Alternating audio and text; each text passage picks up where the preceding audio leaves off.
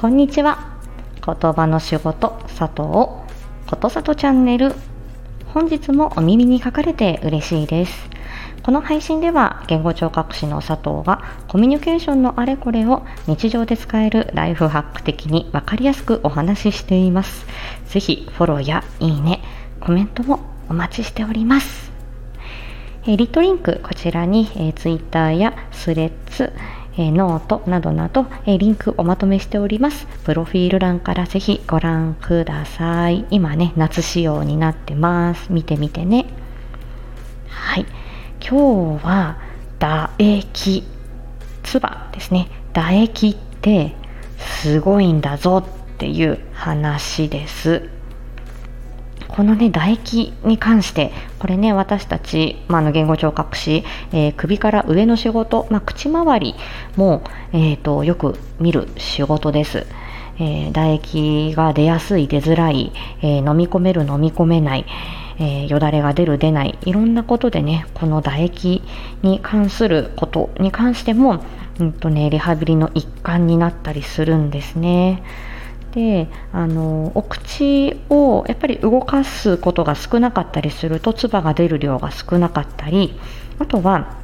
お薬の副作用で、えー、お口が乾きやすい。あのよくあのアレルギーのお薬花粉症とかですねああいうお薬飲むと鼻水を止めたりあの、ね、あの涙とかねああいうあの涙をが出やすいみたいなのを止めたりっていうことを、えー、まあ、するああいうねアレルギーのお薬なんか飲むと、えー、唾液もなんかこうちょっと止めやすくなってでお口がこう乾きやすいみたいなことがあったりするんですよね。うん、なので、まあ、このお口の乾きに関してその唾が出づらいっていうことでですねお悩みになるっていう方も多いです。であとはあの寝たきりの方で、えーと、口呼吸になっちゃってあの下顎の骨って割と重いので寝てる時にパコンとこう口が開いちゃって口呼吸になっているのでお口がもうパッサパサに乾いちゃうと。いうようなそういうお年寄りも結構たくさん病院や施設ではお見かけするんですね。でお口の中をあの唾液が程よくあの潤してくれるっていうことはすごくね大事なことなんですねこの健康のことを考えると。ということで今回は唾唾液について少し、えーと、お話ししてみたいと思います。で皆さんねあの唾って、えー、1日にどれぐらい出てるかってご存知ですか？これ唾液ってねまあ、大体24時間で換算すると1日に1リットル1.2から1.5リットル出てるっていう話なんですよ。あの大きいペットボトル 1, 1本分ですよね。1.5リットル。そんなに 出てんだっていう感じですよね。はい、そんなに出ています。そしてそれはあの寝てる間も出ているので、本当にね、あの唾液めちゃめちゃ出てます1日で。うん、であのそれをね私たち、まあ、あの飲み込むっていうねごっくんっていう反射っていうのはこれは意識して飲み込むこともできるけどあの無意識にねあのごっくんごっくんっていう風にあの反射としてね体がじあの自動的に反応して反射的に飲み込んでいるっていうこともあるので1.5リットルの唾液をね私たちは処理し続けているっていうことなんですよ。で作って出し続けてるってことなんですね。でこの唾液を作ってる工場ですね。工場がね火のないところに煙は立たないわけなんで唾液の工場ってどこにあるか なまった。どこにその唾液の工場があるかっていうと唾液腺っていう分泌腺があります。こちらは3つ唾液腺っていうのがありますね。まずは顎の下顎のこう、えー、と下あたり。はい、これが、えーと、舌下腺っていうところ。そして、えーと、そこからちょっと行ってね、えーと、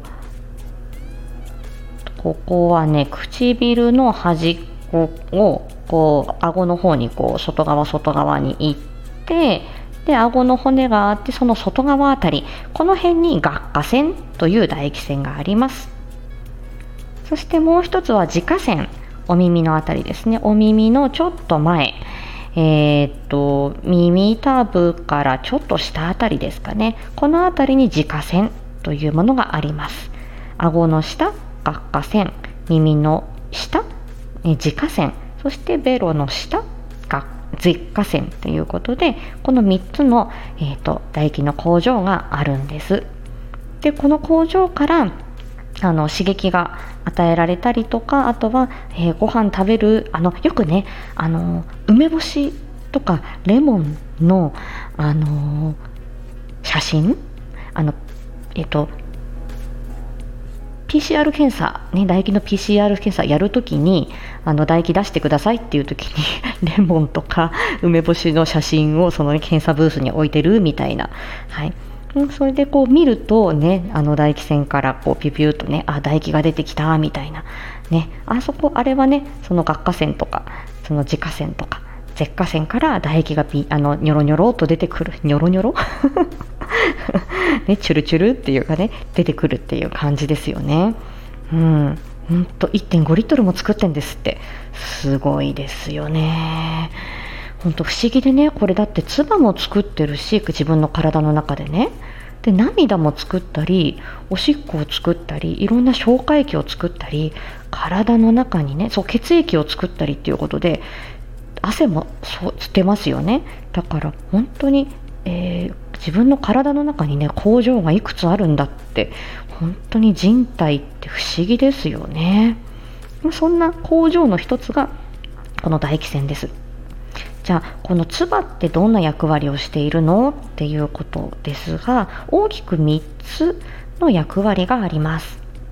一つは消化する。消化液としての唾液です。でこれはねよく消化するっていうと胃なんかが胃とか腸を想像するんだけどもうお口の中ここもまず消化するっていう場所の一つなんですね。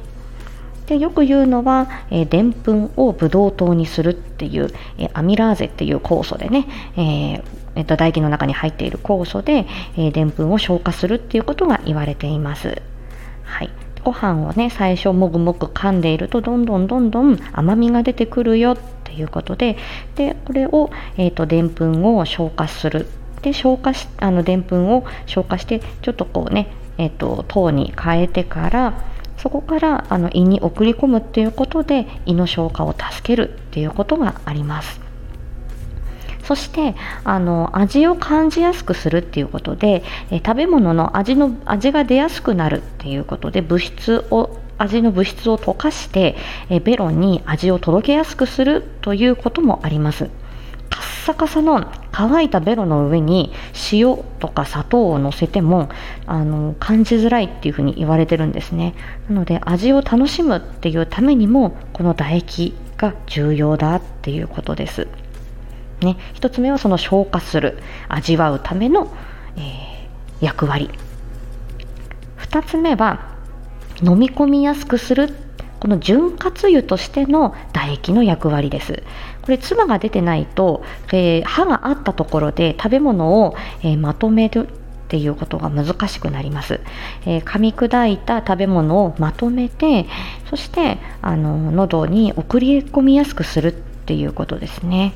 はい、なのであのお口をしっかり使うっていうことで、えーと、この唾液腺が刺激されて唾液が出てくる。そして食べ物が送り込みやすくなるっていうことであの飲み込みに関してはこの唾液の、えー、多さ少なさっていうのはあのとっても関係するんですねなのでこの唾液を出しやすくするための、えー、まあえーとまあ、リハビリというかね、え、働きかけというのも、え、私たちにとっては非常に重要になります。なので飲み込みやすくする潤滑油としての役割が2つ目3つ目はお口の中をきれいにするっていうその洗い流すというような作用です。でお口の中をきれいにするっていうことは、えーと、抗菌作用って言ってあの虫歯を防ぐ虫歯を防ぐ作用が唾にはあるっていうふうに言われてるんですねなのでお口の中を潤すことで、まあ、食べかすを洗い流すっていうこともあるし、えーとえーと、粘膜ここがね濡れているっていうことでベロに汚れがつきづらくなって口臭お口の匂いの、あのー、原因となるようなものをこう防ぐっていうこともありますしそしてあの唾にその唾液に含まれる抗菌作用で虫歯を予防するっていうことがあります。これはあのー本当にね歯がしっかり生えてて今までね本当にあの歯には全然もう自信があったのにっていう方が、えーとまあ、病気になってね神経のご病気とかになって半年ぐらい経ってから、えー、本当にね歯がボロボロになって虫歯だらけになるっていうことは全然よくあることなんですよ。うん、でこれはやはりあの唾液の量が少なくなる。あとはお口を動かす機会が減るとこの唾液腺に刺激がいかなくなって唾液が出づらくなる。そうすると、あのーまあ、話したり食べたりすることもしづらくなるのと同時にその唾に含まれる抗菌作用っていうのが一気に低下するので唾液が少ないことでですね。だから虫歯がすごくできやすくなってそしてお口の中が汚れやすくなっていく。っっていう方は、え多く見かけます。まあ、これはねどうしても病気の影響で仕方がないっていうところもあったりあとはまあいろんなあの神経系にね関わるあのお薬を飲まれたりすることもあるので、えー、多分そういうような影響もあるのかなと思うんですね。だからあのいかにこの唾液が自分の健康えー、お口の健康ひいては全身の健康にね、えー、影響を及ぼすのかっていうことはこの仕事をしているとすごく感じることです。なので自分も、えーと、お口の中、えー、しっかりあの潤していきたいな、えー、歯をね、えー、健康な歯を保つというためにこれは重要だなというふうになっています唾液ってすごいんですというところで今日はここまでにしたいと思いますはいで今度はねまたこの熱場が、えーと出やすい出づらい、まあ、そういったことのねうんと、具体的なあのまあ、工夫だったりとか具体的な困りごとに関して、えー、少しまた深掘りしていきたいかなというふうに思います。えー、では今回はここまでにしたいと思います。えー、また次回お会いしましょう。ありがとうございました。